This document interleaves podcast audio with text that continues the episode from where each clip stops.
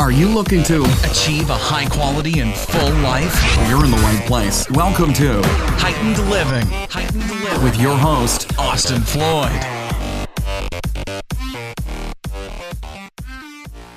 What is going on, everybody? So, in this episode, I had the chance to sit down with uh, Niraj of the Renegade Pharmacist, and a really interesting conversation on, you know, not only how you have basically everything when it comes to a pharmacy within your body where you can heal yourself. Um, if you ever heard of Wim Hof, similar mindset to that, except we go into Niraj's Soma breath and uh, really a few things that have helped him throughout his journey going from just horrible uh, gut pains and, and being at the lowest of his life into finally finding Ayurvedic practices and really getting all these recommendations that he then compiled to build himself up, but also while he was a pharmacist, was helping people naturally take their health into, into their own hands instead of using the drugs that they were actually getting prescribed, which you know led him to get fired. Spoiler alert, but this is an awesome podcast, and we really dive into a lot when it comes to your body's ability to heal itself and your play within that. So I think you're really going to like this one. And without further ado, let's dive into this podcast with the Renegade Pharmacist. Perfect. Okay, three, two, one. Boom, Niraj, thank you so much for coming on the podcast. So the first thing that I got to start out with, a little bit of curveball, is what is your favorite superhero? Favorite superhero? Ah, very cool comment. Uh, question. Who is my favorite one? Wow. You know what? I think growing up, it was always like if it was my childhood one, Yeah. it was always it was always Batman. Batman. I, I don't know why. It was just because, maybe because it was so much on the TV. It was always on TV. Like so, I got brainwashed into liking Batman, and you know, I maybe thought my brother was Robin, and we used to like play out Batman scenes. But that doesn't mean that he's my favorite now. My favorite now, um, who would it be? No, I have. There's so many lot of them out. I don't even watch like superhero stuff anymore. But um, what I do, one of my um, techniques actually is you channel your superhero, right? Oh, nice. So you channel your superhero. So you have a supreme council of people, and the idea of it is that um, you know, like through just through breathing, you can get into into state, and you can change your physiological state. And when you change your physical state with a vision, with an intention, is you can almost like um, channel the energy of a spirit from a higher source. I'll tell you. I'll tell you why. Because some of the breathing techniques that we have in Soma, they they actually take you into these set states where it's very similar to the effects of psilocybin mushrooms. Hmm. Okay, and they've shown. I was watching a listened to a podcast with Paul Stamets, Yeah.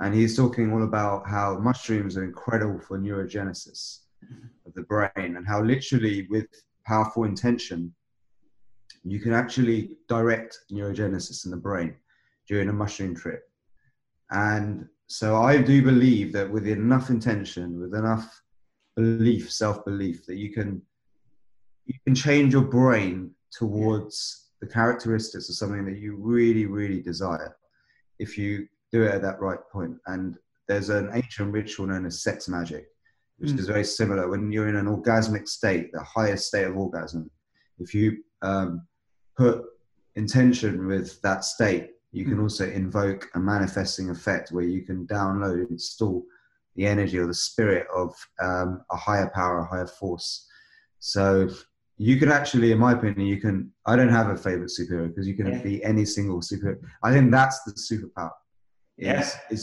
is you becoming the superhero I that's well, my favorite superhero. You're you're my favorite superhero. I, I love it. I love it. So Because- okay, that that is no seriously. That's um, something that I definitely think about as well. But I'm going to return real quick to Batman because of the fact that you were almost saying that the impression because it was so prevalent on the TV and you saw Batman just about everywhere that he Yeah. was then represented in your mind. So I want to kind of flash to Coca-Cola, these big conglomerates, and you know how you started this journey, and then had that like accidental like blow up moment, and That's a good segue. Yeah. created uh, now the Renegade Pharmacist, and you know teaching people how to actually become their own superhero. So how did that journey begin? Yeah, man, that's great. So, um, yeah, it's definitely to do with um, brainwashing for sure. Like, so I actually like according to uh, if you study psychology and you study like the even the consciousness um, teachings of like ancient traditions of China and India, um, we evolve through imprinting that occurs in the first seven years of our life. Those first seven years of our life, extremely um, conditioning towards the direction you're going to go into, the things you're going to consume, the people you're going to interact with, the products you're going to buy. Okay, because this is the hypnagogic state. This is a state where you're in this alpha theta state as a child, where your neocortex hasn't fully developed yet, and you're completely always subjected to um, the information of your environment. Actually, we still are. We're still always being hypnotized by environment. But at this point, is really susceptible. Okay, because you're always in the state that the, the hypnotists love. Uh, that's what they get you into to plant Yeah. suggestions, the su- suggestibility state, and this is also um, where the advertising companies put like to put their effort. So if you look on TV, a lot of the commercials and stuff uh, around you know children's TV shows and and they've cleverly designed to get children to consume stuff that they don't really want and they're addictive like i remember my brother used to be glued to the tv screen um, when he was in america he just was like ah, you, you had like yeah, really cool special effects in your ads like much bigger budgets than we did in the uk so um, you know so he'd be glued to the tv sh- screen and watching cartoons and all this stuff. And you know i'm sure i was at that age. And what that does is it basically conditions you to buy the big branded stuff. The big brands are the ones who um, have the money to be able to fund those things. You know namely things like coca-cola. You know i'm not going to name too many names but you know. Yeah, um, even like nowadays you have drug companies. You know drug companies have they take a lot of the airspace the ad space. Totally. and everyone's been brainwashed into um, into taking drugs. You know, there is no pill for every ill, by the way. So you know, there's there's an ill that follows every pill, though, and that's a whole nother story. But you know, so I actually wanted to highlight this because I saw the, the problems of of endless consumerism and people drinking like Coca-Cola like it's water, right? And as a pharmacist, I, I was working as a community pharmacist. I hated my job at this time. Going away, not getting better.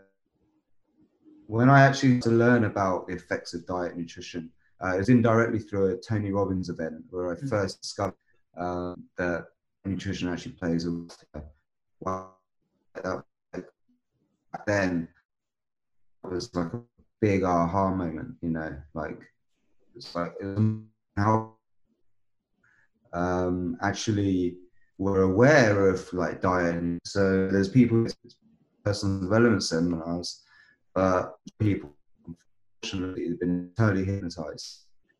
Ready meals, drinking Coca Cola, you know, smoking 20 a day, drinking. This is a normal going through people's diets and lifestyles in the short time that I had, I realized it was a lifestyle that was a massive problem. Because what I did was a very efficient and, and simple way of delivering information because you don't get much time in the pharmacy. So I used to write out these little shopping lists for people based on their conditions.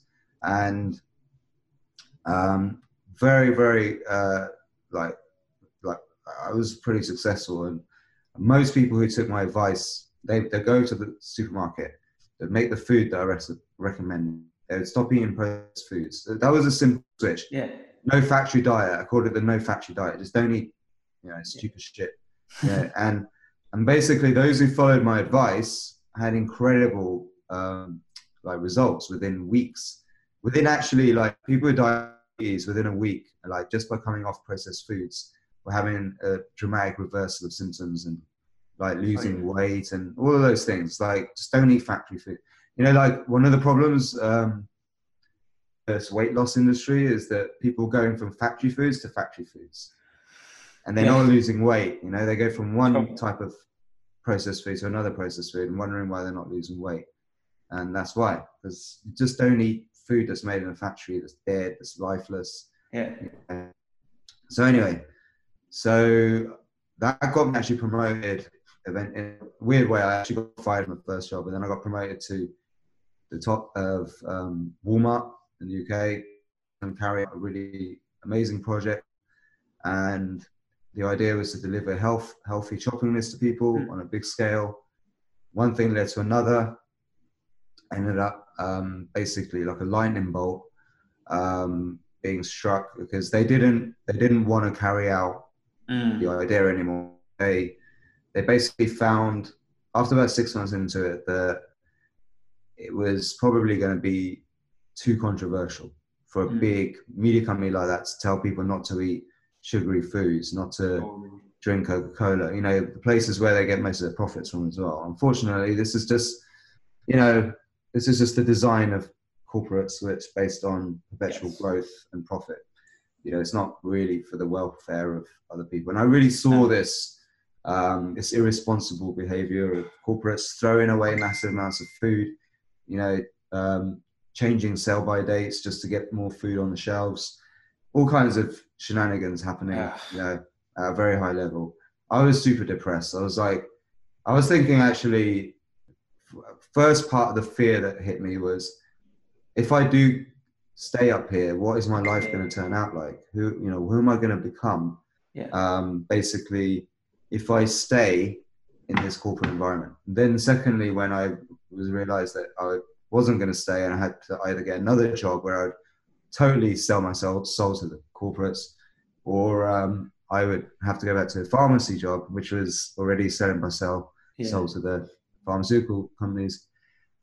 I just got so depressed, man, so disillusioned, and suddenly, like a lightning bolt hitting me, I came down with chronic illness called ulcerative colitis. Mhm. I was housebound for a year, and literally, I was ready to give it all up. I lost three stone in weight, which is like 20 kilograms. Yeah. I wasn't very heavy anyway, but you know, um, I was shitting blood like 40 times a day. Oh. So ulcerative colitis basically affects your colon. Um, I was in a really bad way, basically, ready to like end it all. And and they say that um, God stands for gift of desperation. And I was super desperate. And at that time came a dear friend of our family now, Swami Ambikananda, who taught me the foundations of um, Ayurveda, pranayama, yoga, Yeah. uh, applied to healing myself. And she basically said, like, and this was the real catalyst, the change in perception was if you heal yourself now, if you can cure yourself without the meds, because no drugs were help working at all. You know, I was faced with, do I have my colon removed or be a guinea pig for a drug that hasn't been um, tested before? And basically, you know, I just surrendered to what she said. She said you'd be an amazing role model, you know, amazing role model to other people if with your background and everything. So you, you know, you're willing to give this a go, and I was like, sure, I've got no other choice. And so I put all of my skepticism to one side, all of my left brain conditioned science, stiff mind to one side, and just listened to advice. Did it. Um, a lot of it was just simple breathing techniques, which I now deliver through Soma, and not just that, but uh, lifestyle changes, dietary changes based on your energy type, your body type, and and the ability to like really tap back into what makes you tick, your creativity, which mm-hmm. was for me the music. I was a music producer as well. You know, that was my real heart.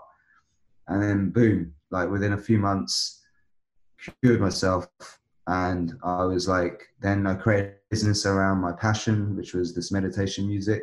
and breath work. I combined meditation music with breathing techniques. Boom, that led to another, and I ended up like having this four-hour work week. You know, Yeah. I heard that story, that book, and I uh, Tim Ferriss give him big ups, and then I started touring around the world. Started living in Thailand in like beautiful places, and I was like, whoa, this manifesting stuff really works. You know, if you put your intention strongly enough. And I ended up like then becoming um, friends with all these amazing superheroes in the world.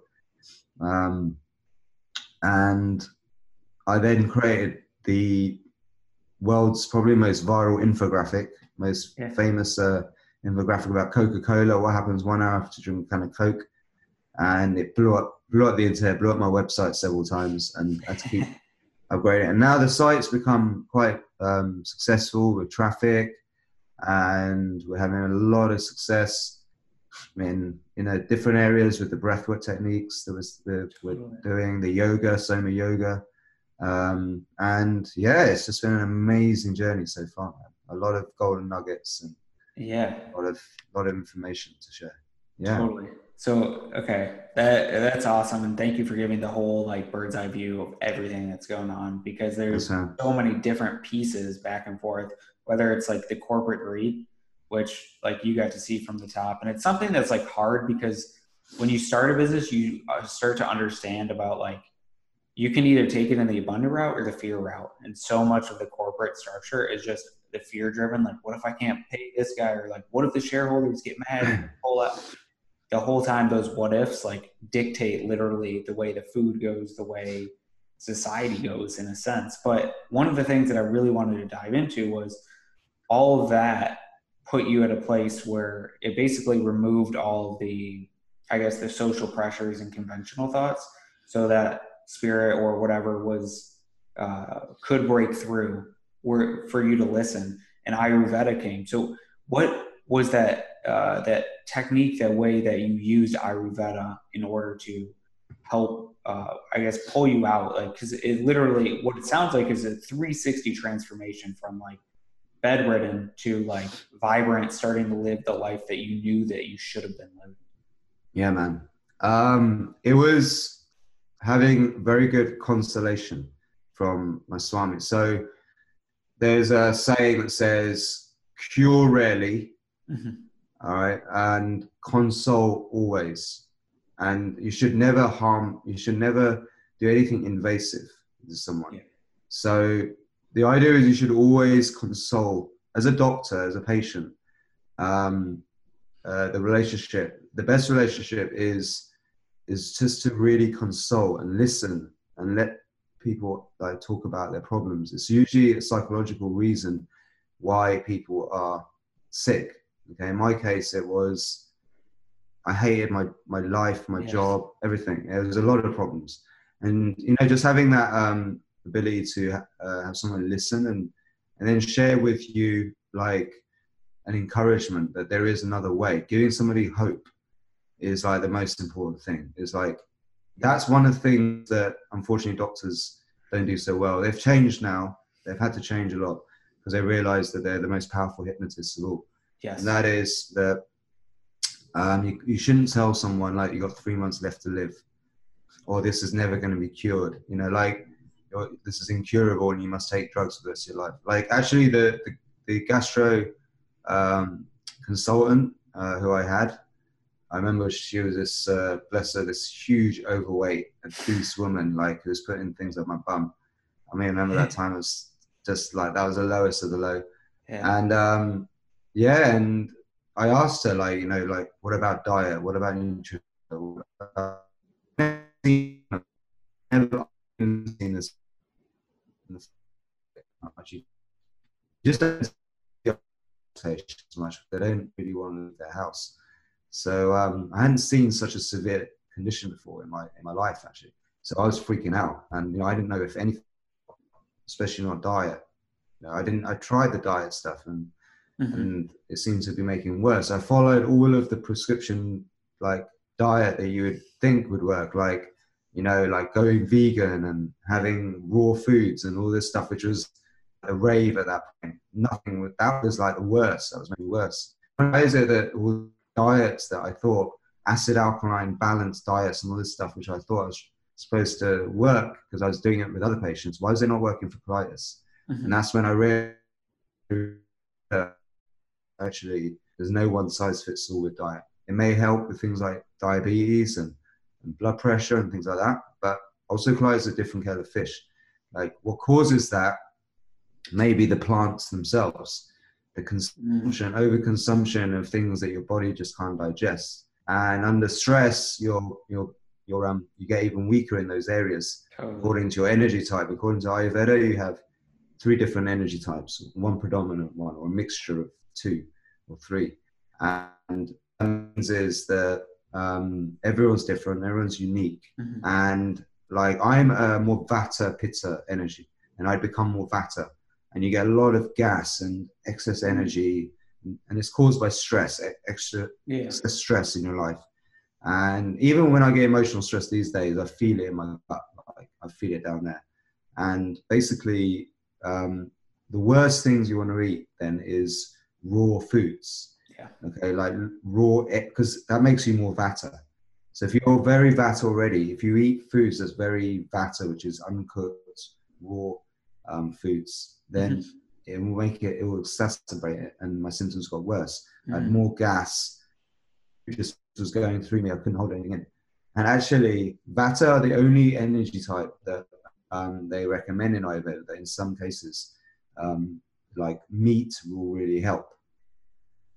So what I started to do was I started to look at okay, like who's already cured themselves of this disease, and I started to model them. That was another thing I got from Tony Robbins was modeling success. Yes. So I was like, okay, this Ayurvedic plan says that I shouldn't eat the foods. I shouldn't eat these very fiery foods as well. Um, I, spices and you know things like that. I should um, find more of a kapha, uh, pitta, fire, earth balance, and to help ground me. Mm. So the food wasn't just keep falling out.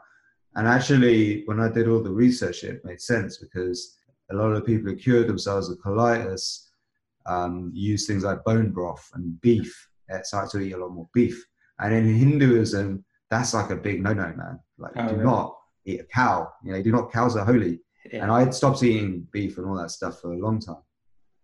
However, at this point, I was like, I was like, wait a minute, I need to change my my paradigm a bit here because these people who are eating bone broth and having no vegetables and doing this like, almost like a carnivore paleo Yeah. diet are getting better from colitis, and all these people who I didn't really find anyone who's a vegan Mhm. eating lots of breads and carbs getting better from colitis. It was making them worse.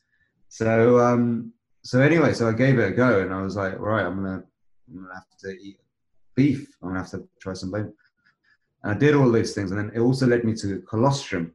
Yep. Colostrum is this amazing. Um, it's the first milk that cow produces, and it um, um, it's really healing for the gut. Like it's amazing stuff Totally. and I recommend it to everyone who has any kind of gut issues. And um, so these are all like weird paradigm shifts. First milk from a cow, what? Um, Bone broth, you know, all these things like that actually were all right in Ayurveda, like because it ticked the boxes. But Hinduism, the religion, Yeah. the dogma of that was I know. So I was I'm not a very religious person, but um, I start to see that there's so much dogma and untruths hidden in religion, and that the science, if you take it away, like take Ayurveda and re- remove all of the religion from it, you take pranayama, yoga, and remove all of the religious connotations from it, you actually are left with a, a, a very powerful science of healing and transformation. Yeah. And nowadays we have a lot of dogma. We have the vegan dogma. You know, there's a lot of people who tout that the vegan diet will cure everything and you should all be vegan. It's bullshit, man. I've Yeah. seen time and time again that that's not true. Um, you know, and then there's also the extreme, the carnivore people who are like, you should be a carnivore. Yeah. And again, that's not also not the right way. Like, and that's why I love the Ayurvedic approach, which is actually find out who you are and prescribe yourself a diet based on who you are, your energy, and everyone's individual and everyone's different. That's the biggest like piece of advice I can give is know yourself, find out who you are, And Ayurveda gives a great system for doing that. And then the prescription comes down to the lifestyle things because you become your environment. Your mind is your environment. Meant the word is there. Meant actually means mind. Mm. Okay, and actually the surroundings that you keep um, is a reflection of your mind. So if you're a really messy, messy person, which I've been in times, it means your mind's a bit chaotic. So just creating a bit of sense of order has an effect on ordering your mind too. Um, same thing. If you're surrounded by arseholes, you're going to become an arsehole eventually, Yeah. right? And however much you try and be the, oh no, I'm the angel. No, you're going to be an an angel, an arsehole thinks he's an angel. So you know, like uh, really, like who you're surrounded by really is who you become eventually. So you're going to become really careful of your company. I call it your supermind. It's the last five text messages you received Mm. um, that day, you know, and and that those people are the ones shaping you all the time. Totally. They're the ones influencing you. You know, they're sending you this link, check out this interview, or um, saying this about that person, or you know, they're all giving you judgments and opinions and all these things. And those people are the ones who shape you. So you got to be super careful of the information you're reading, who you're, what podcasts you're listening to. You know, you should definitely listen to this one. Yeah. Um, you know, and the company you keep, who you, who do you speak to on the phone, who's your mentors. Um, all of this stuff shapes who you are, and that's your mind. That's your real mind. So, you know, and your mind and your body are one. According to the ancient traditions, soma, which is the, the the way of life that I've I now practice and preach, which comes from these very ancient shamanic, uh, pre-Hindu, pre-Vedic uh, tribes. Um, this Himalayan style of tantra and yoga that's been preserved um, it's all about understanding your mind, what your mind is, and feeding your mind the right things. And the mind and body are one. That we are not, we should not be disconnected from the mind. yes. Okay, you know, back in history, Descartes actually, um, or Descartes, how do you pronounce it? Yeah. Yeah. He basically separated the mind and body. The biggest mistake that ever happened to humanity was the separation of mind and body and treating the mind and body as as compart- different compartments. Mhm. And nowadays, you look at modern medicine, it's treating everything as a compartment. Oh, you treat your heart on its own as though it's just a Yeah. single entity. treat the brain on its own as though the brain is the mind. And, and you know, like psychiatrists do this all the time. They like give you drugs for your brain and your head, not realizing that actually everything, every single Yeah. cell in your body and your environment is your mind. So by changing the brain and the head, you don't actually fix anything. And you make people worse. You numb them down. You take away other aspects of their, their spirit and soul. So you know this deep, this compartmentalization and not looking at things holistically, biggest um, crime against humanity, but the best way to make a shit ton of money. And that's what the drug companies have been doing. You know, Yeah. So Yeah. I mean, trying to break. seeing from your side being a pharmacist but also now understanding the nocebo and the placebo effect and how i mean the the principle of medicine is supposed to be first do no harm and the first thing they do they do is like here take this drug and you're like oh my god it doesn't work on a single uh, vacuum because it, it's almost like the mindset becomes okay specialization equals vacuum equals no other f- effects and um, I actually used colostrum for a while when I went to the doctor. Went to I had the skin thing, and I thought maybe I could get rid of it. And I did. I would just do so many like crazy things. I took uh, like um, a bed bug thing you give to horses because I was like maybe this will do it, and then it made me break Yeah. out in acne. And then he gave me Wow. doxycycline, like a really high dose of doxycycline. Oh That just wow, destroyed my stuff Yeah, yeah, Yeah. destroyed my stomach. I couldn't eat anything, couldn't figure anything out. Colostrum was one of the only things that actually helped fix, uh, mitigate all of that. I was like, on a day when I didn't have the colostrum, while I was like healing and Mm. repairing, the effect was immediate, and I was like, "Holy shit, this is like the holy grail to like help Yeah, get over all the Mm. gut stuff." nice. This doctor literally gave me the doxycycline just to get rid of acne, and I didn't know that. I thought Mm. maybe he could help with all my skin stuff because he was a dermatologist and he knew everything that was going on. Nope, he's like, "Here, take a grenade, put it in your Yeah. body, let's see what happens." Destroys my skin, destroys everything. So, being Mm. Wow. on that other side, I'm sure that you could see in the pharmacist when people were basically beat down already by what they were told and then they go and get all of these drugs and the immediate effect it has to their whole body and psyche together. Because yeah that disconnection is something so it's it's very much put out as propaganda now where it's like your mind doesn't influence your body. Don't even why are you thinking that? Come on. Yeah, I know, I know. so Yes. With that effect, could you almost see it like it was like immediate? Like if you get punched, you move back. Was it something that is like that strong to that effect that you could see someone walk into the pharmacy and be like, "Oh, this person's gonna, they're gonna have a lot of problems just based on what they've been told."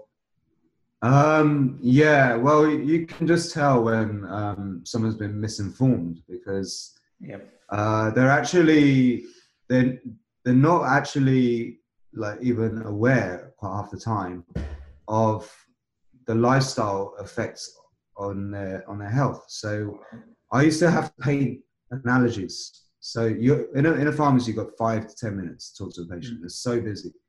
and actually, they create this was the funny thing in the pharmacy. They created this thing called the MURs, medicine use reviews. So the idea was you could get longer time. The point of it is the government would pay you to consult the um, the patient to take their take the drugs more effective, like to make sure that they're taking their drugs. Yeah. Okay, this is why I got fired because what I was using this time for, I was like, wow, okay, I got more than five minutes. Okay, now I'm gonna I'm gonna really let rip. Yeah. I used to spend this time to get them off the drugs. So as soon as they walked in, I'd be like, oh, so you're on this. da, da, da. Like, Yeah. Do you like take? First question I'm like, do you like taking so many pills? They're like, no, no, no. Course I don't. I don't want to take them. They don't make me feel good. You know, I'm like, okay, right. So okay, that's great because that, most of the time they've got side effects. Okay, So, so the people don't like the side effect, and they don't want to remember to take a shitload of pills every day no. all that. So I'd be like, right, okay, let's imagine for a second that your body is a super efficient car, like the most efficient car that exists, but it's a diesel engine. And for the whole, what happens to your own car if you put petrol into the diesel or the diesel into petrol? Yeah. And they'll be like, oh yeah, I've done that before, and it all messes up and chugs along and breaks down, and you know. So I'm like, well, for the whole, pretty much your whole life, you've been putting yeah. into your petrol engine, like the wrong fuel in your body. And they're like, really? I'll be like, yeah, yeah. So tell me what you ate today, and you know they they tell me what they eat, and lo and behold, it would be like cornflakes for breakfast. You know, um, it will be uh, uh, some kind of ready meal for, for lunch, maybe McDonald's. You know, and then uh, dinner would be, um, you know, maybe they'd make something at home, but it'll probably be, be out of a packet. Okay, like frozen vegetables Yeah. you know, like and tossed in and um, some kind of like uh, chicken um, uh, quiche or whatever, you know, like this Yeah. Highly processed. So they'll they'll eat quite often. People would eat things they think that they made their own food, but they bought that food in a packet, bunged it in the microwave. da, da, da. This was like normal. This was Yeah. more normal than people eating healthy. It was insane. So, um, so I'd say like you know, how about trying just this one thing? If if this works, okay, and you start to feel better, Mhm. then and and quite often in between there'd be all drinking fizzy drinks, right, or like drinks with a lot of sugar. So I'd be like, let's try this one simple thing just for this week. You're not going to change anything you're eating. All you're going to do is swap those fizzy drinks or that you know you have one guy was having 15 cups of uh, uh, coffee with three spoonfuls of sugar in it every day and the doctor didn't ask him this and the guy was on every heart med and everything else he did was healthy everything else he would eat he would actually eat a healthy diet he'd make his own most of that and he even loved his job but he loved coffee. And he'd drink 15 cups of sugar, uh, coffee with three three cups of sugar. He loved it. Didn't sleep very well. And uh, obviously Yeah. and um, he was on all the heart meds and he couldn't believe it. I'm like well come on. Like, this is your fuel. This is what you're putting in. Yeah. okay. So I, I just do simple things like swap the uh, fizzy drinks or you know sugar sugary drinks with something may not taste as good but it will be Yeah. refreshing and i'll just get them to drink because a lot of the times why people drink coffee and warm foods it's the comfort mechanism Yeah. but the first circuit that we of imprinting that occurs is the is the oral biological circuit. It's what um, Timothy Leary talks about, the eight circuit model of consciousness. I highly recommend you everyone reads it. Um, basically, the first imprinting is the mother baby nurturing. So when you're being breastfed, quite often um, in the generations uh, of our parents and stuff, uh, they were actually starting to replace the breastfeeding with Yeah. uh, bottle feeding and using Nestle milk, bottled milk, and all that shit. Um, because suddenly it was like, not it's cool to breastfeed, and we should just use these, you know, processed foods for our children because it's more healthy, apparently. And you know, actually, Nestle made a big campaign about this um, in Africa, especially, and loads of mothers died actually as a result. Ah, Uh, sorry, not mothers. Um, lots of uh, babies died as a result because the mothers started using the wrong milk. Anyway, um, so actually, one of the thing, one of the reasons why we smoke a lot and drink warm food is the comfort mechanism. We are we are looking always for comfort um, in our mouth. It's like if we haven't been nurtured fully or well enough as a baby, or if Yeah. there's a lot of fear in our household as a baby growing up, we may have sought out more comfort and comfort mechanisms. So what I would say is like just do this, do an experiment, swap the coffee, right, or hot, you know, sugary drinks for like lemon tea. Like make some fresh lemon, add a little bit of honey to it, and just have a warm lemon tea and try that. oh, And you can add ginger to it. Some people like to add ginger.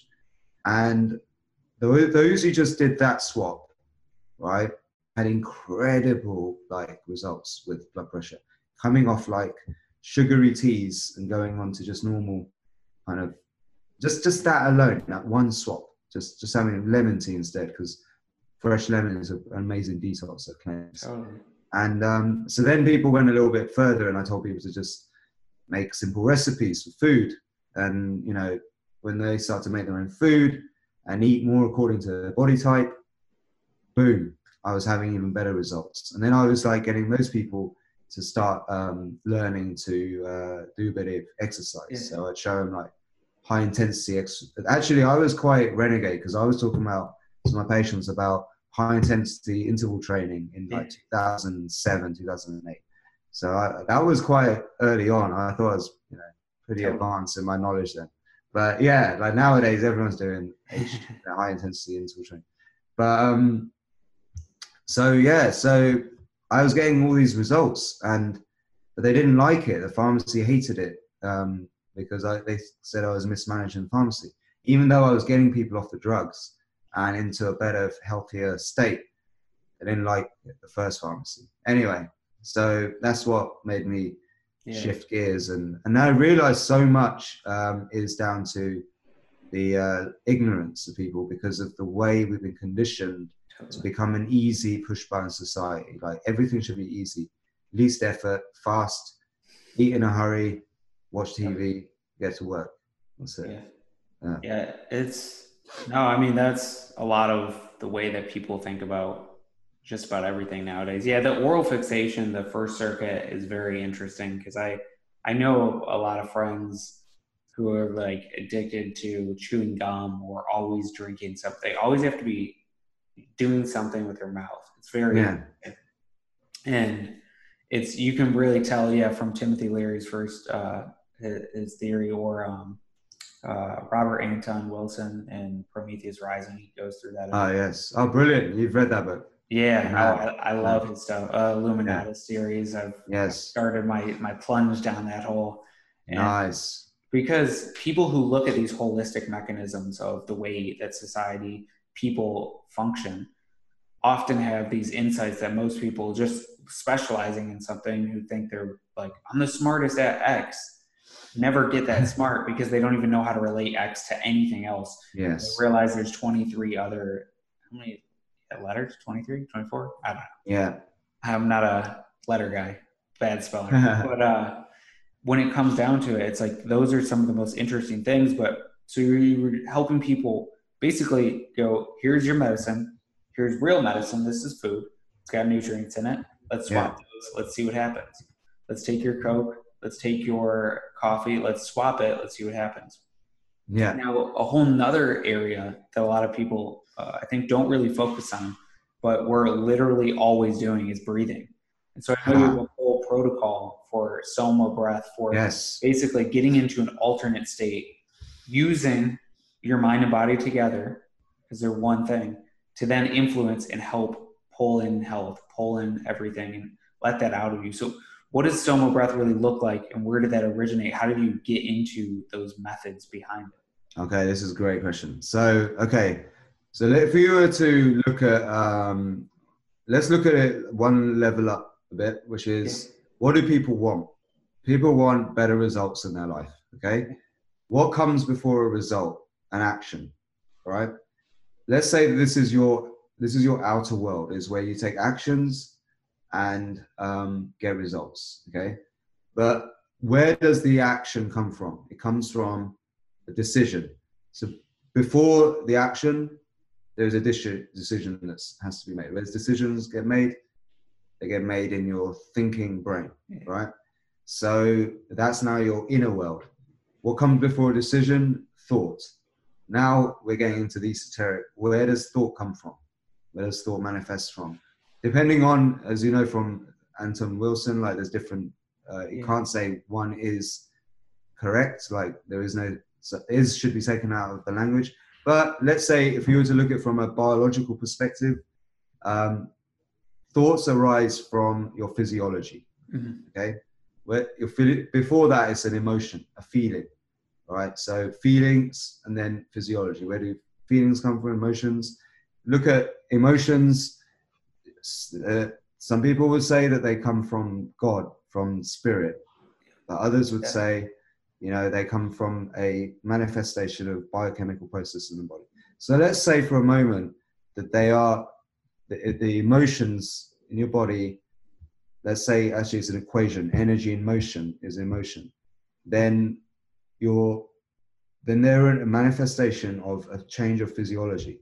So the Hindus made a map of this, okay, which is your chakra system. Yeah. That actually your hormonal system is what creates the feelings and regulates the feelings in your body. Okay. So we have all of these different, you know, endocrine glands which produce hormones. so like when I was in the pharmacy, I was getting all these results because I was changing people's physiology. They started to feel better, then they'd make better decisions and then they'd go and take better actions and get better results. However, what influences the physiology more than anything is actually how you breathe. And this is something I learned then later on through my Swami, where um, when I got sick, when I Yeah. when the diets wasn't working and all these things wasn't working, I was like, what is it that's affecting my emotions even more in my from the physiology? And that is the breath. The breathing is the fastest way to change your physiology, which will then change your how you feel, which will change your emotions, which will mean that you make better decisions and then actions and results. So we need to get into the layer of the oxygen carbon dioxide ratio in your body. And this is what the, the yogis had figured out. And they created the system pranayama, is, simply means energy control pranayama. And using that, actually, we can modulate the oxygen carbon dioxide ratios in the Mm. body and we can change how we feel. Now, here's basic science of this. Okay, so oxygen combines with glucose in the mitochondria to produce energy, ATP energy. Okay, ATP energy is our currency of energy in the body. So just by knowing how to change your oxygen levels in Mm. your cells, we can actually modulate and control the energetic processes in the body, right? So the whole, whole series of pranayama is a series of breathing techniques to influence our oxygen supply in the body, okay? And the more efficient you can become at using oxygen, the better, the healthier you are. The reason why for this is because too much oxygen, too much fire, uh, well, too much air produces too much fire, just like real fires, like, you know, you, like Californian wildfires, heavy winds made these fires burn too bright and spread everywhere and cause all this damage. Same thing happens in your cells. Too much fire causes oxidative stress, uh, reactive oxygen species. All these things produce that actually can lead to cell damage. All right, especially if it's producing excess energy that you don't need. Too little oxygen, the fire doesn't burn at all. So we need the right balance of oxygen. Again, a whole mm-hmm. system of yoga, if you look at it from a perspective of biology rather than the metaphysics, okay, you'll see that it's the whole system around controlling the energy in the body. And by being able to control the energy in the body, we can become like superhuman, Yeah. supermen, superheroes. Okay. So basically, like one of the fundamental things I, I discovered was that actually one of the things that causes a lot of stress and keeps the stress switched on is when we overbreathe. Now, if somebody's in a panic state, in a state of panic or fear, as I was, this in, emotional trigger, okay, actually has the same physiological effect as though you're you're you're you're doing intense exercise. Okay, Wow. like yeah. So when you were like, let me give another analogy. In the olden days, right, we we would live in the jungles, right, Mhm. and we would have threats from like in the environment from lions, tigers, bears, and other tribes people, right, who are out to get us. Now we have an amazing system called the sympathetic nervous system uh, that would kick into gear, right? That would instinctively allow us to produce a burst of energy, adrenaline, so we can either run away or attack and defend. All right. And this was really good back then, served us very well. All right. And we wouldn't have evolved to who we are today if we didn't have this inbuilt mechanism. However, nowadays, we're not in the jungles anymore. We are in the concrete jungles. And we're surrounded, instead of lions, and bears, by deadlines, bills, bosses, relationships that aren't working, things like that. And that means well, actually we don't have the ability now to just to go and defend ourselves. You know, we can't go and attack. We're not going to just suddenly stab our boss, even though we might feel like it deep down. Um, you know, so basically we're all wallowing in a sea of stress hormones, and we're produ- our sympathetic nervous system is on fire Yeah. right? Especially if you're drinking lots of caffeinated food drinks and if you're not doing the right exercise to burn off that excess energy, um, then you are going to create more internal fire and stress because what's happening is you're over breathing as well. Because your demand for oxygen goes up unconsciously, even though you don't need all that oxygen. So you start to produce more fire in the cells. This starts to play havoc in the energetic processes of the cells, Mm. and we end up basically um, like having all the symptoms of being stressed Yeah. out. And if this carries on too long, it can lead to autoimmune conditions. And also, like, uh, there's a guy called Bruce, Dr. Bruce Lipton who did this great study. If you take a cell and you put it into an environment where there's stress in the environment, the cell basically shuts down and starts to go into defense mode and doesn't thrive anymore. Doesn't um, you know, produce the, the things that you would need to survive and to replicate, to thrive. So if you take the same cell and you put it into an environment that's safe and nourishing and nurturing, the cell thrives. So there's a fantastic experiment and shows that our environment and our perception of the environment is everything. So, you know, using the breath combined with intention that allows us to change the perception of our environment from instead of being in fear into more acceptance, into love, Mm. into self love, into um, hope and passion and flow. These these these uh, perceptions of our environment, instead of thinking that oh the world's going to end and and um, everyone is as as an arsehole and we're all going to die, instead of thinking that, if you change your perception to actually the universe is conspiring to help me every single day, even the things that may seem bad at the time is still there to send me in the right direction because the universe loves me. When you change that perception and you do it with conviction and intention, you literally reprogram the, the cell membrane, the brain of your cell, to actually being on your side, and it will actually thrive in the environment rather than hide. And this is what um, I'm. This is what Soma is all about. So my system of healing, transformation, is called Soma. Soma in Greek means body, one body, one mind, one consciousness.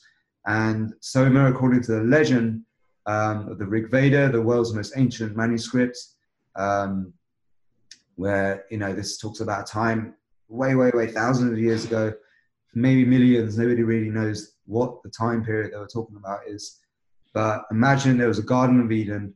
There was all these rishis living in harmony with with nature, and they had everything. They had it all. They were in peace.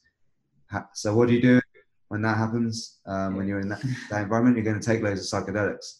So they were all reveling in this ritual called soma, psychedelics. Mm. And um, they would use this to reach ecstatic states and have direct communication with, with, the heavens, with God, and to make all the divine downloads that, that led to the, yeah. the amazing art and um, spiritual traditions of the ancient times that led to our first civilizations. Now, what happened was as humans start to explore the land, the soma starts to run out mm. uh, because it doesn't grow everywhere, and all the rishis freak out because the soma's run out. So they, all the, the god Indra, the, the, the, the leader time, orders them all to go inward to find how to create the soma within because he's the most hooked of all. So they go inward and they discover that we actually have every single chemical that exists in nature, we can produce it ourselves. We have an inner pharmacy, and that the breath is the way to unlock its power because the the all the medicines that we need are produced through the hormonal system and the endocrine system of the um, autonomic nervous system. Yeah. Now we have been told in the last like you know our known history that, that we have no control over autonomic nervous system that this is an autonomic nervous system that runs on autopilot the only way to influence it is through drugs through surgery through invasive techniques this is completely not true and you know science is starting to um, come around to this. Um, actually, in the 70s, a guy called Swami Rama um, from India went to America and went under scientific investigation. Mm. And he did things like stop his heart rate for 12 seconds, you know, change his yeah. core body temperature, one hand up by a few degrees, the other hand down by a few degrees, all kinds of miraculous stuff, which baffled the scientists. Okay. And then um, since then, other people have done similar things. You know, Wim Hof is a friend of mine. He's yeah. done these things. I healed myself from a chronic illness. The only way that's possible uh, in the state that I was in um, is because I actually must have done something, you know, internally, yeah. something changed. So it's because I tapped into my inner pharmacy using my own will. And this is what I've taught many other people to do since. And and it's actually nothing new. It's out there so many people. Yeah.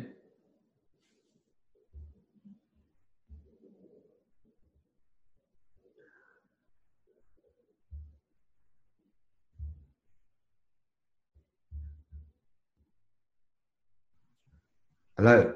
Okay. Boom. Okay. Yeah, yeah. Okay, we're back. Yeah, we just don't hear about those good positive stories in the mainstream. So I'm trying to change all that. Yeah. You know, and we've I feel I've created a very powerful system transformation, not just for people who are sick, but for people who are looking for, um, you know, an elevated state of life. Yeah.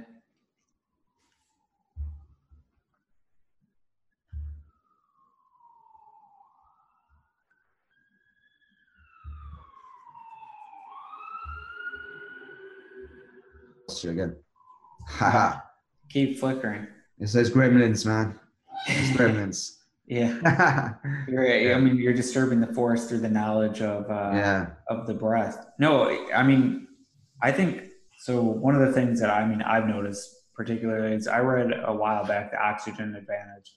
I had Patrick on yeah. the podcast, and he was talking brilliant, about brilliant stuff. Awesome, and that but that was a point in time which I realized, wow, I overbreathe a lot, and then I started to just listen. I would like wherever I was and I could hear everyone sighing all the time. It's almost like a greeting. Like a lot of times people like walk in, they're like, hey, and they like yes. do this thing always to be like, I was doing effort. I put effort out. I swear to God. Yeah, yeah, yeah, it's yeah. Kind of like you need the other person to know that you were putting effort out in some way.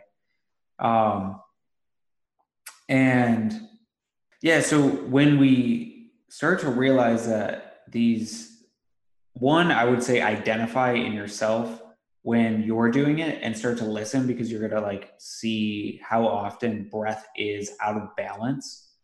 Um, just like everything, there should be a flow. I mean, that's why like all most meditation techniques they're teaching like notice the flow in between breaths, follow your breath, whatever it is. It's because there's a balance between in, out, in, out, and in the yogic uh, tradition, it's you know you're getting you're taking in more prana. It's going through both poles, the top and the bottom, negative, positive, and that is having this interplay on your body. Of course, like if you're out of breath, you'll know. If you have too much breath, normally you don't realize, but that is also not a good thing. Just like drinking too much water, you don't want to be overhydrated or underhydrated. And I think the approach with soma breathing is awesome because it's not only allowing you to one equate your breath to what's going on in your life, but it's pulling you a bit higher so you can actually see what is how you can start to change and become the person that you want to be. Totally, totally, yeah, yeah. so, so yeah, so it's basically um, bringing us back into uh, awareness of the the effects of oxygen in the body like because we've we've not been told much about that we've been told we've kind of been like told that oxygen is a superhero that will save the day.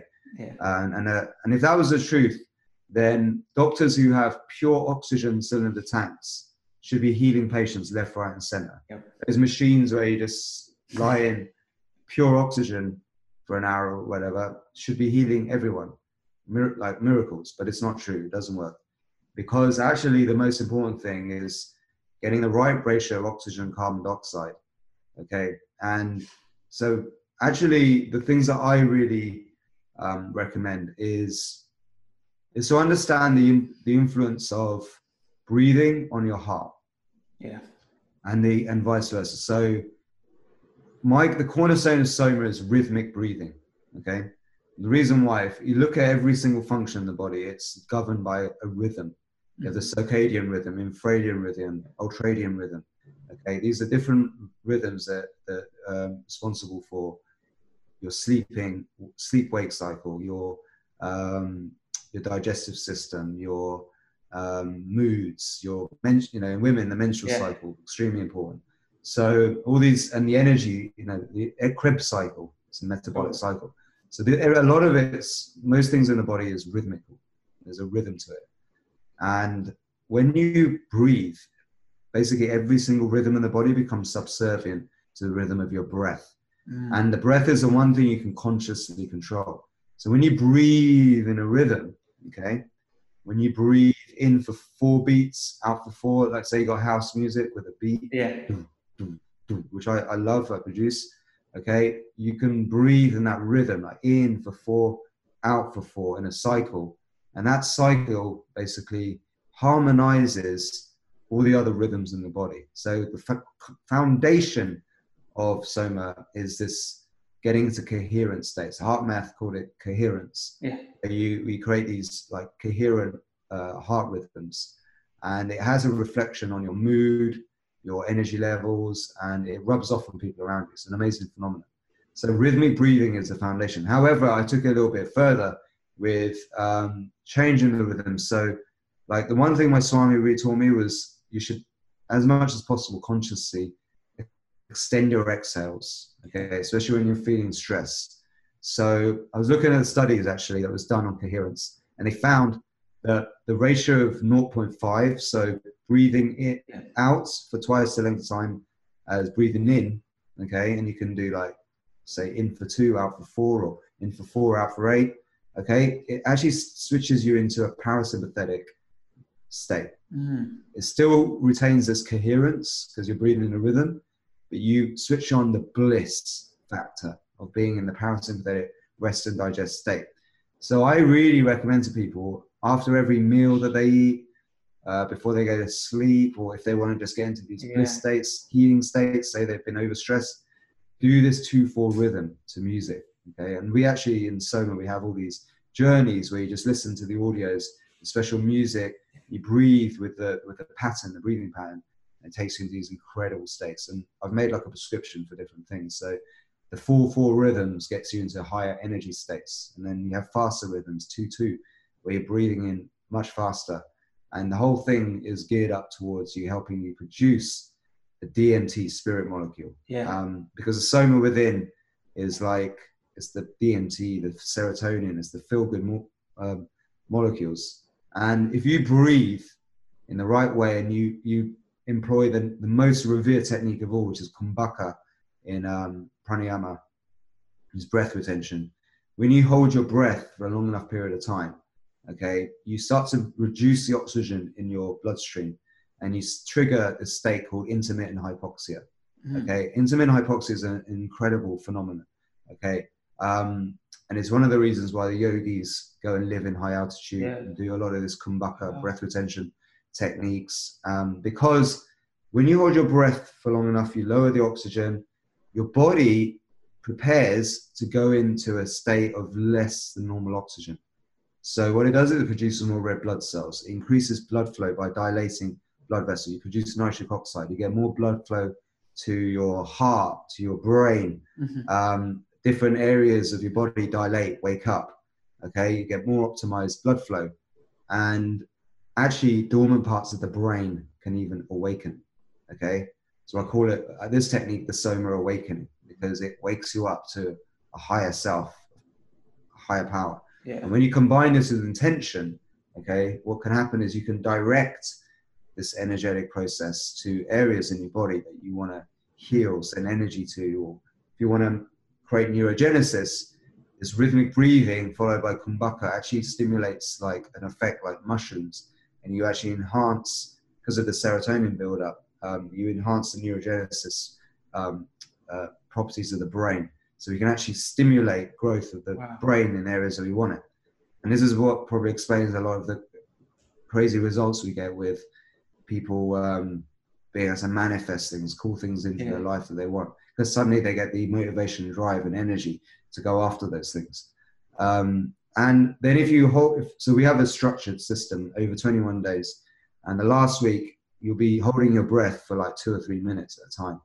And when you get into that sort of state, you lower the oxygen enough, you Mhm. actually can wake up the DMT. DMT is, was shown recently in Harvard studies that it actually acts as a protection mechanism to cells that are losing, that are in uh, oxygen deprived. So when cells start to lo- uh, have less oxygen, DMT comes in. All right Wow. um, as a protection mechanism. Yeah. So with kumbhaka, you can hold your breath for such a long time that you lower the oxygen to such a level that it's almost like invoking like a state where your brain thinks you're going to die. Yeah. Okay, and it produces this this tryptamines in, in abundance, and it you know so yogis actually have trained themselves to be so efficient using oxygen without any harmful effects of having less oxygen that they can stay in this state for long periods of time.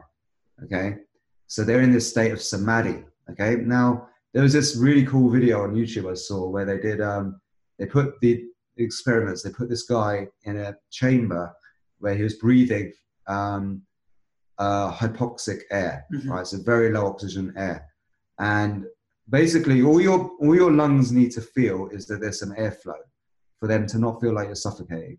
So you can actually be in a room with very low oxygen and be breathing, and you'll never realize it. Mm. However, what happens is the oxygen starts to drop in your bloodstream. Okay, they did this with this this guy's experiment, and they showed he suddenly went into this nirvana state, and he was like in this euphoric bliss state to the point where he didn't want to even take off the mask Yeah. and breathe normally because he was just in this bliss state. That's the state of samadhi that the yogis have been talking about because you slowly go into this this DMT bliss state. I don't know if you've ever done DMT or uh, mushrooms. Yeah, mushrooms. Yes. Yeah, yeah, you get into this like samadhi state, right? And that's what happens when you lower the oxygen enough. So you can get into these states without having to smoke the changa or take Yeah. the lick the toad or whatever it is that people like to do. You can get into this state just by becoming efficient using oxygen, and you can extend that. And that's what we do in Soma is we show people how to extend that bliss state Totally. a state of low oxygen hypoxia and do it for, in a safe way so it's not going to cause any harm. And we have some amazing results with depression, with um, you know getting people into their flow and having these big aha moments. All the things that are described from doing mushrooms or Yeah. ayahuasca or something, we're getting those effects through our, our programs without anyone taking anything. Wow. So it's ama- apart from air. yeah.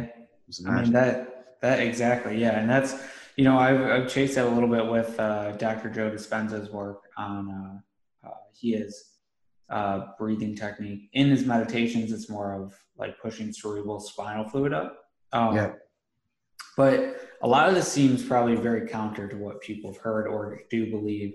So I wanted to ask: Is there anything right now that you're currently questioning? And so that can be like the way doorknobs work, politics, the environment, whatever it is. But is there something that you're currently questioning? You're like everyone in mass consensus, is like, yeah, I think it works that way. And you're like, mm, I just don't think it does. Um, well, I've, as a renegade pharmacist, that's like my name, I pretty much have built a reputation of questioning pretty much everything. Yes. um, because you have to, you have to, otherwise you become gullible and, and dumb and broke and stupid as I was. Because if you accept everything the government tells you, you're, you're screwed. Um, you know, so if so, we're talking in terms of the scientific world, like um, you know, the, in terms of biology, health. Um, so I've broken a few paradigms. You know, one of them is this idea that um, oxygen is your friend. No, it's a it can be a dangerous enemy too. So you have to make it your friend, and you have to bring it into um, into balance, into Totally. control. Otherwise, it goes out of control. Too much fire. So um, you know, the other paradigm I've I shifted a long time ago was this idea of sugar um, causing, uh, sorry, fat causing saturated fat causing Yeah. heart disease, which is another huge myth. So I, you know, I really busted that one with a presentation I did. It was quite controversial.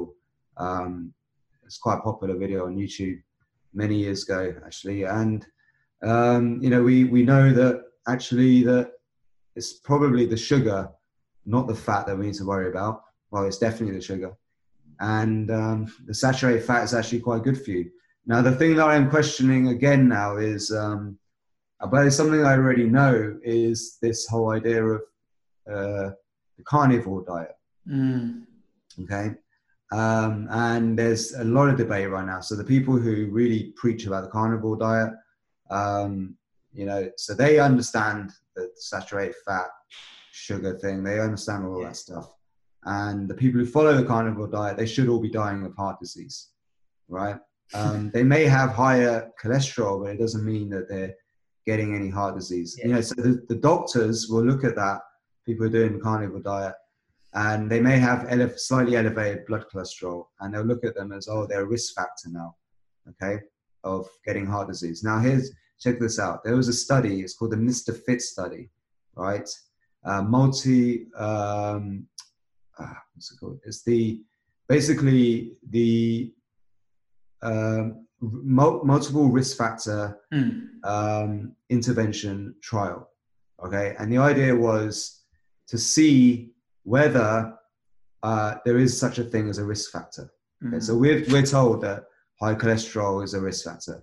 We're told that um, you know smoking and alcohol and all these things are risk factors, and you know that your genetics are risk factors and all this.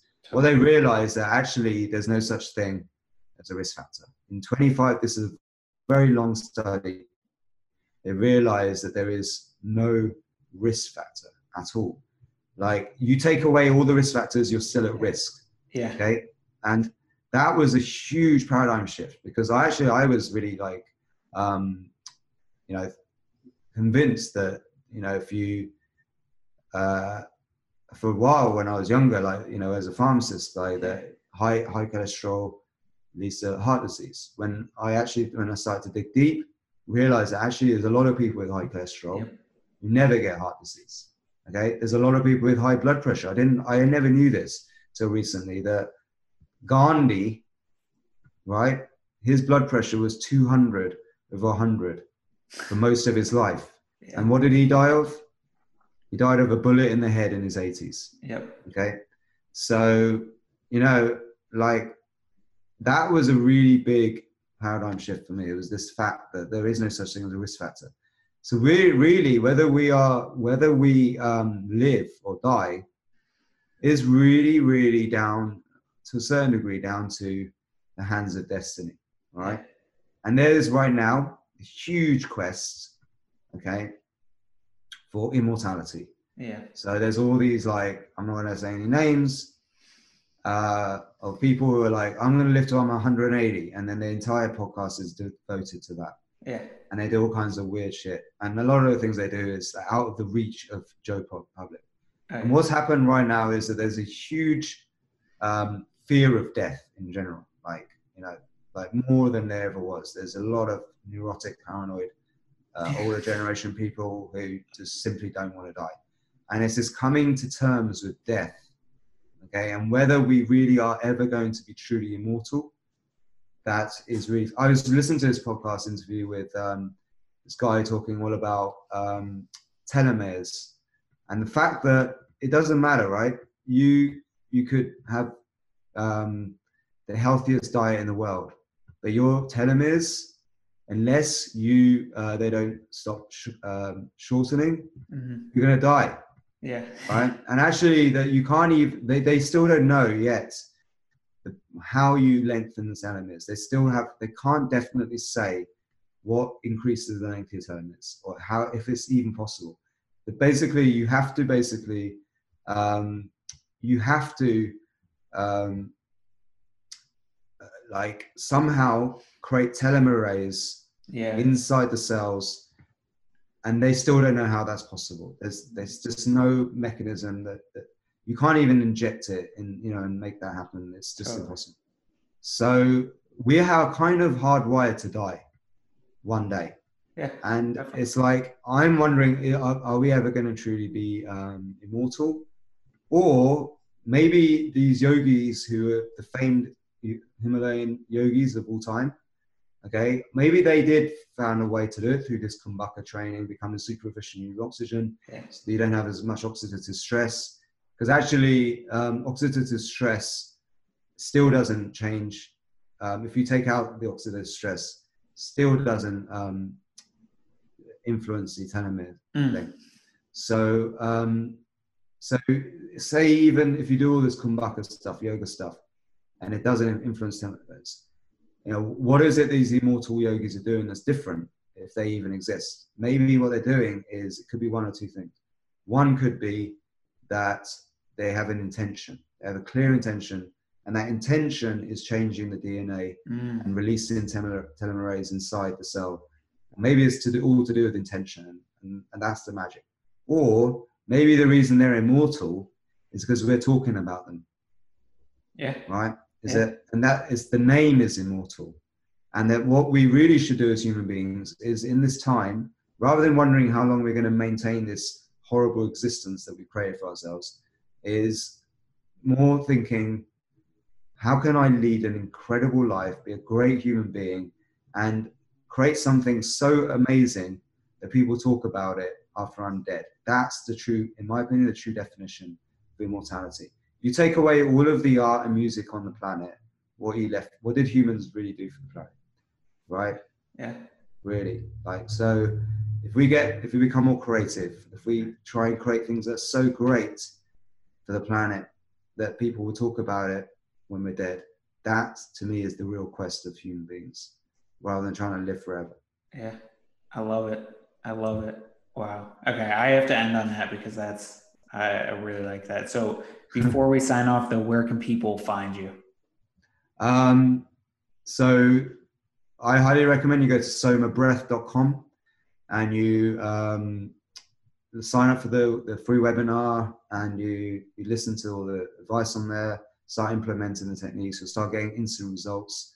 I show you like a really cool um, breathwork meditation that will take you into these altered heightened states of consciousness, all for free. Then you can learn about our deeper programs like the 21 day protocol um, or um, the retreats that we do. And you can also become an instructor. And our instructors are actually really getting successful now, earning a living, full time living, being breathwork coaches, just doing breathwork, um, which is awesome. And then now we're rolling out other trainings like the yoga and um, the Ayurveda, diet, nutrition stuff. So that's that's Soma. Highly recommend it. And then the other um, website, check out the renegadepharmacist.com. That's my like place where I house all my information, all my content about science and um, health and spirituality. And also, I highly recommend if you have any kind of leaky gut issues, if you've got colitis, Mm. ulcerative colitis, any autoimmune condition, check out the health protocol. You can even contact us. We're doing free consultations Oh, cool. um, for people. Support at the renegadepharmacist.com and um, and try out our colostrum. You said colostrum was great for you. Yeah. Oh, try yeah. out our colostrum. It works like magic for a lot of people. Um, give it a go. You know, I'm not going to say it's going to cure anything, but it'll certainly um, help. It's not going to do any harm, and definitely give it a go. And and that's it. Really, that's that's our main key offerings right now. Awesome. Yeah, and I'll have those linked in the show notes too. Well, Raj, thank you so much for coming on. That was awesome. And I have a feeling a lot of people are going to be diving down the rabbit holes of breath and uh, understanding intention, creating uh, what's around them, and not fighting fighting tooth and nail for immortality. so thank you so much. Awesome. Thanks so much for listening to this episode of Heightened Living with your host, Austin Floyd. If you enjoyed today's episode, please leave a review and subscribe. And for more great content and to stay up to date, visit HeightenedLiving.com on Facebook at Heightened Living. We'll catch you next time.